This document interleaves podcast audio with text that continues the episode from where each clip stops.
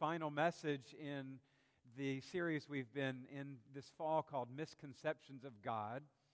We've been studying a number of distorted or inaccurate pictures that people, both in the church and outside of the church, have of God.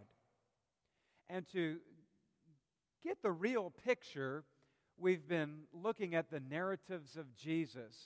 And our goal during this series has been to help people fall in love with the God Jesus knows. To help people fall in love with the God Jesus knows. Jesus is the exact representation of God. The writer of Hebrews reminds us of this in chapter 1, verse 3. The Son is the radiance of God's glory and the exact representation of His being, sustaining all things by His powerful word. After He had provided purification for sins, He sat down at the right hand of the Majesty in heaven. The Son is the exact radiance of God's glory. To understand who God is, get to know Jesus. That's what we've been doing this fall. And I hope that you know God more now as we have spent these weeks together than when we first started. Today and in our final message, we'll talk about one of the most prevalent misconceptions that people have of God, and that's that God created people for the sole purpose of efficiency and productivity. It's almost as if God created us to be like machines, that we are efficient and productive, that we were made to multitask.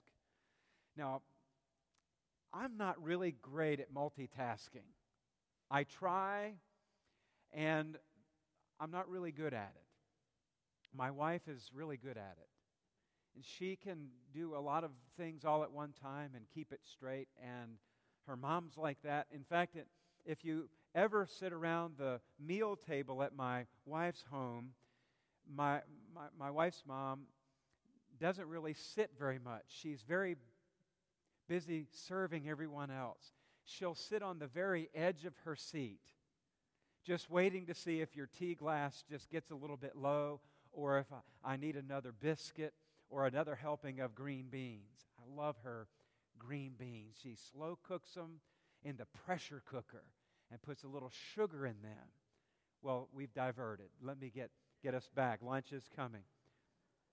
If you really think about it, God did make our bodies to multitask. We have a circulatory system that at this very moment is providing oxygenated blood to all of our organs. Our digestive system is at work on that Sugar Shack donut your Sunday school teacher brought to you this morning.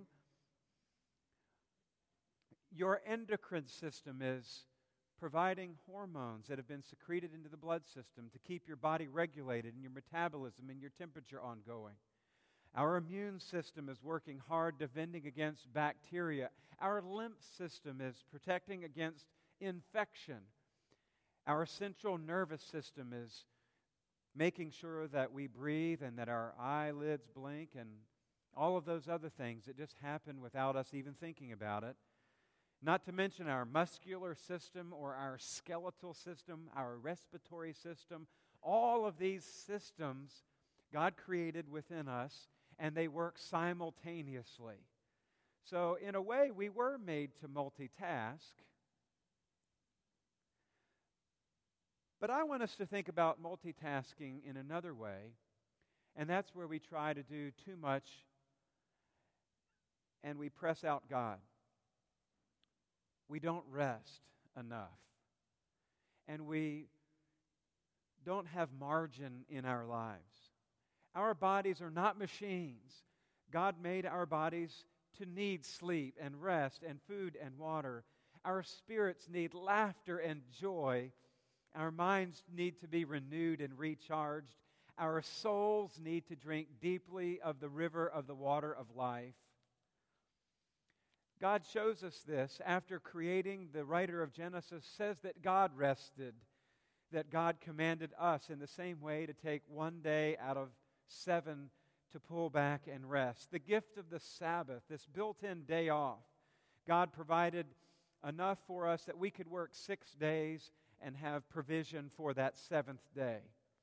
But our culture's not really good at allowing this, and we in the church have taken on a lot of that culture, and we're busy, busy, busy people.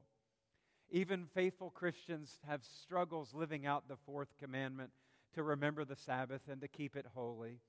Now, for some families, it's just survival. If you're a single parent, sometimes you have to work 2 or 3 jobs to make ends meet, and that might include that 7th day, and there's not a lot of time for rest.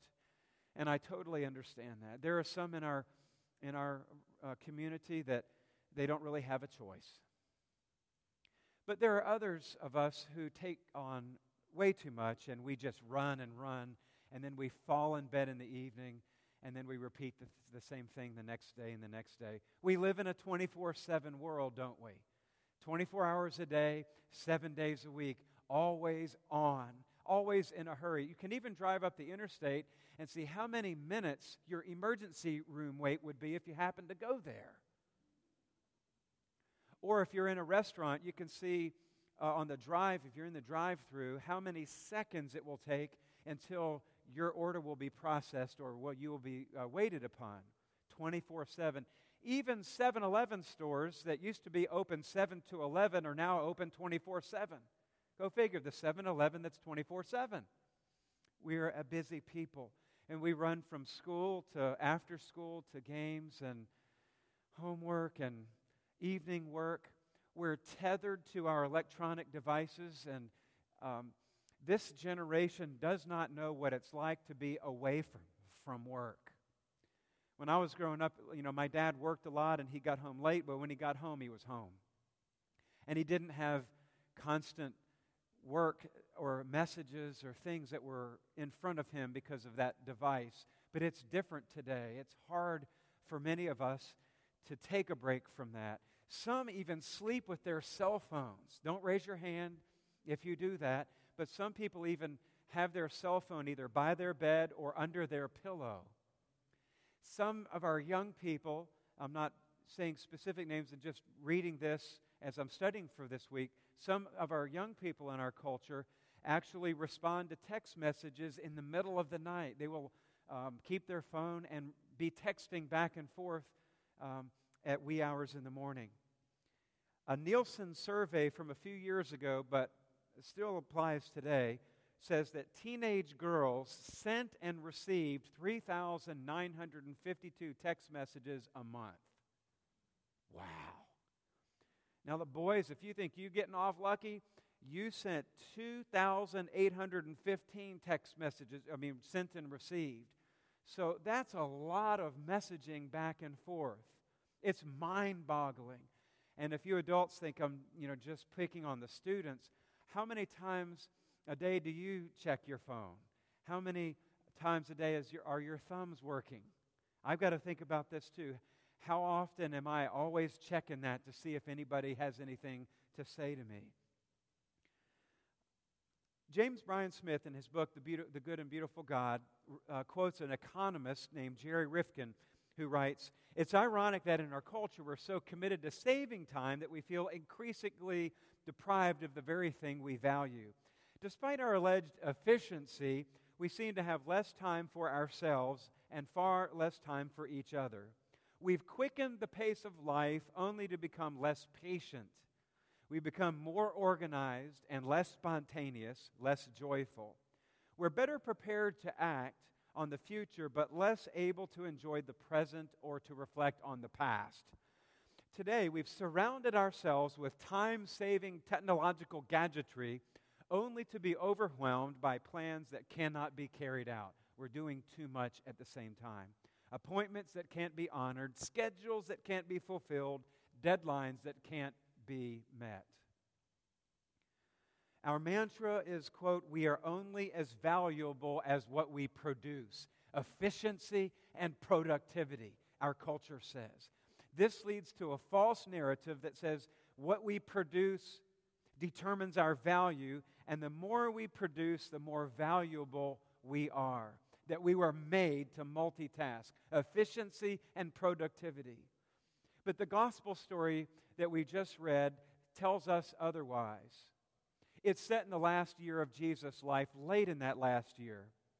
In Luke chapter 9, verse 51, Luke records that Jesus is facing Jerusalem.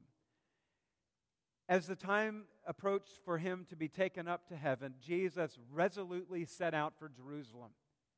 Now, this was not his final entrance into Jerusalem the week that he would be crucified. But this was a time when he knew that was coming, and he faced Jerusalem ready for that particular day to come. Jesus and his disciples were on the road, as they commonly were, and they depended on people to put them up in the evening and to provide a good meal and a night's rest, and then the next day they would be ready to go out and to continue to minister to people and reach people. So in this particular place, Bethany, about 2 miles east of Jerusalem, Jesus and his disciples came to the house of Mary and Martha and Lazarus. We know that because John chapter 11 and 12 tell us that Mary and Martha and Lazarus were siblings. Mary and Martha, unmarried sisters, their brother Lazarus.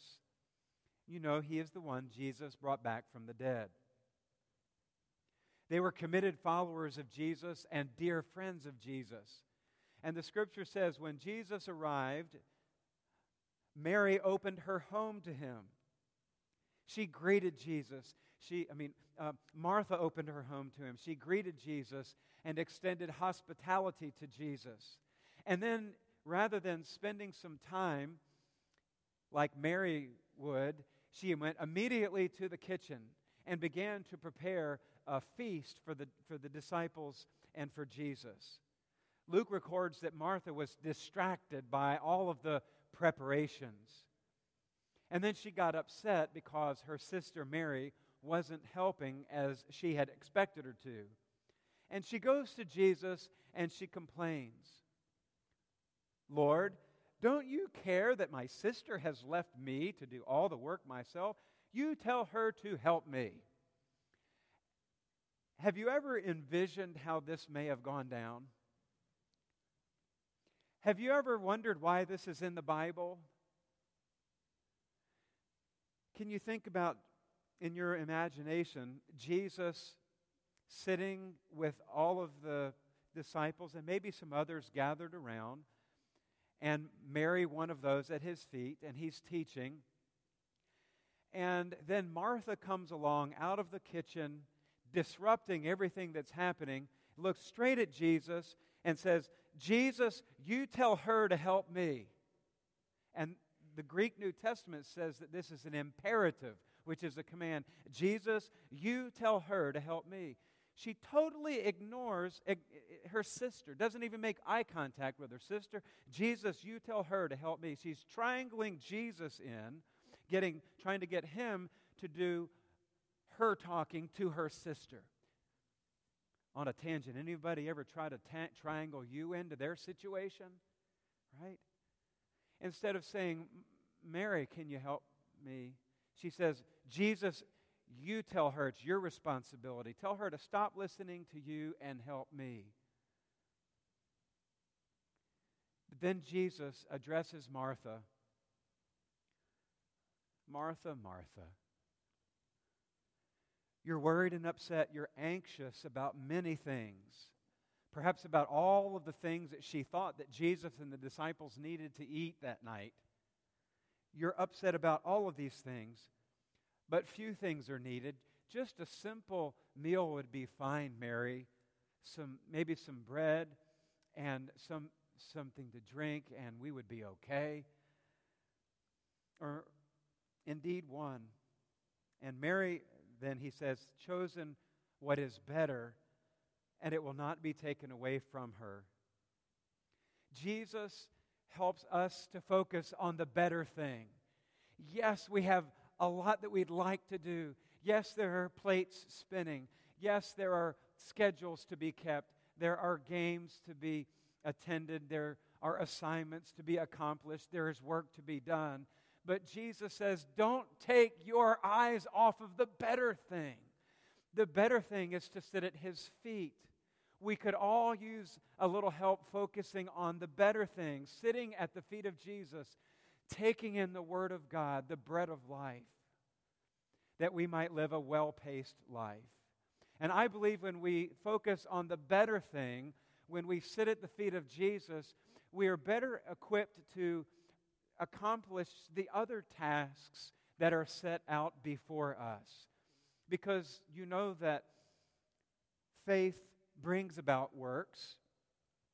Faith without works is dead. So there's the being part and there's the doing part. So here are some steps toward the well-paced life that we might live into them. And I'm going to try to do this very briefly. If you're taking notes, you can follow along. The first is remember that you are a human being, not a human doing. God created us in His image as human beings. Yes, the doing comes, but that's not our sole purpose. God reminds us in Genesis chapter 1, so God created mankind in His image. In the image of God, He created them. Male and female, He created them. And then in the interest of time, the rest of that passage says that God gave us dominion over the creation, that God said that there would be responsibility, that we would have work to do to take care for the creation, but that was not our sole purpose. Our sole reason for existing is being people created in the image of God, created to be in a relationship with God, who then would be stewards of all that He gives. And God creates commands for us to work, but also commands for us to rest, and gives us the gift of the Sabbath to withdraw from the busyness of life, that we might be still and know God. This is the rhythm, secondly, that Jesus practiced. You see Him over and over again in the New Testament, withdrawing and praying. This is practicing the rhythm of Jesus. In Mark's Gospel, chapter 1, you see these verses. Very early in the morning, while it was still dark, Jesus got up, left the house, and went off to a solitary place where He prayed. Simon and his companions went to look for Him, and when they found Him, they exclaimed, "Everyone is looking for you." And then Jesus said, "Let us go somewhere else to the nearby villages so that I can preach there also. That is why I have come." So He traveled throughout Galilee, preaching in their synagogues and driving out demons. But that preaching and teaching work and the ministry and healing and serving that Jesus went about doing came out of the overflow of His abiding with the Father, of His being still, the rhythm of Jesus. We also need to be self-defined, third. To be self-defined, to know who we are, as we've said, created in the image of God as human beings, not human doings, and establish some boundaries. And this is where many Christians have a really hard time. We don't know how to say no. We just say yes to everything. And I believe that we need to know who we are, whose we are, and that we also must say no to some good things so that we can say yes to the better things. Say no to some good things so that we can say yes to the better things. Mary, as you've heard said, Jesus say, chose that which was better. Does this mean that you can now go to the MDM team, ministry development team, and resign from your teams and the places where you're serving and say, you know, Pastor Bob said that it's all about being, that I don't need to do anymore. No, don't do that, right? But next time you do receive a call and next time you want to do something, step back and ask God if this is the better thing. And God, my prayer is, will lead you to serve in that way. Two more. The fourth is to create and leverage margin in your schedule. If you look at your Bible, there are margins around the words. You don't read books that are all printed page. There's margin. It gives your eyes some rest and helps you to be focused. We need margin in our lives, some leverage. Dan Bagby, my seminary professor at BTSR, said, only plan 2/3 of your day in the church because the church will fill up the other third really quick. And I believe that's true. Schedule some margin in your day. And Bill Hybels, the pastor of Willow Creek Church, says, we are too busy not to pray. We are called to love God and to love neighbor, to love the Lord God with all our heart, our soul, our strength, and mind, and to love neighbor as ourselves. We're not supposed to just stop doing things, but our doing is out of the overflow of our being. The next time you sit down and read your Bible in Luke chapter 10, back up a little bit in the chapter and read what comes before the story of Mary and Martha. It's the parable of the Good Samaritan. And in that parable, Jesus is receiving a question about who is my neighbor. And then Jesus tells the parable of a man who was beaten and left for dead in a ditch. And two religious people came by the ditch, saw the man, crossed on the other side, and went on about their way. But then the third person that came was a Samaritan man who stopped and ministered to the man in the ditch, pulled him out and helped him and took him to a safe place.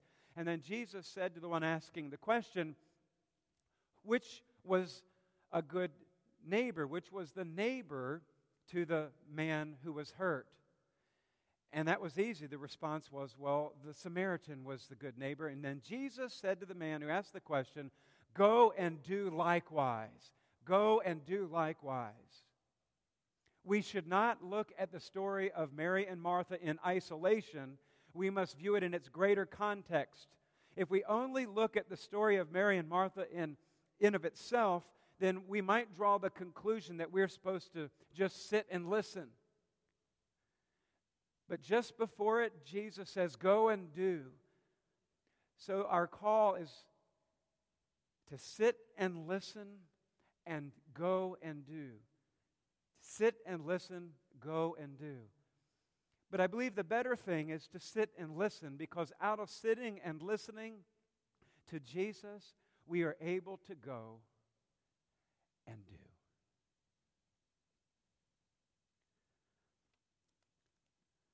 We are to be still. To slow down and be still. When my daughter, who is now 11, was little, we'd be out for a walk, and she would stop and pick up every little bug, every worm, every caterpillar, smell every flower. Oh, Daddy, look at this leaf. Oh, Daddy, look at that bird. It reminds us that we're to pause in life and take time and be still. Get in the longest line at Walmart. Get in the longest line at the toll if you're paying tolls. Make an effort to speak to someone who's lonely, and don't be turned halfway away from them the whole time because you're busy trying to get to the next place. Be still and listen. Slow down a bit, and I believe you'll hear God. The psalmist reminds us to be still. As I read the scripture, allow God to center your heart on the better thing, to be still. Be still and know that I am God. Be still and know that I am. Be still and know that I. Be still and know. Be still and. Be still. Be.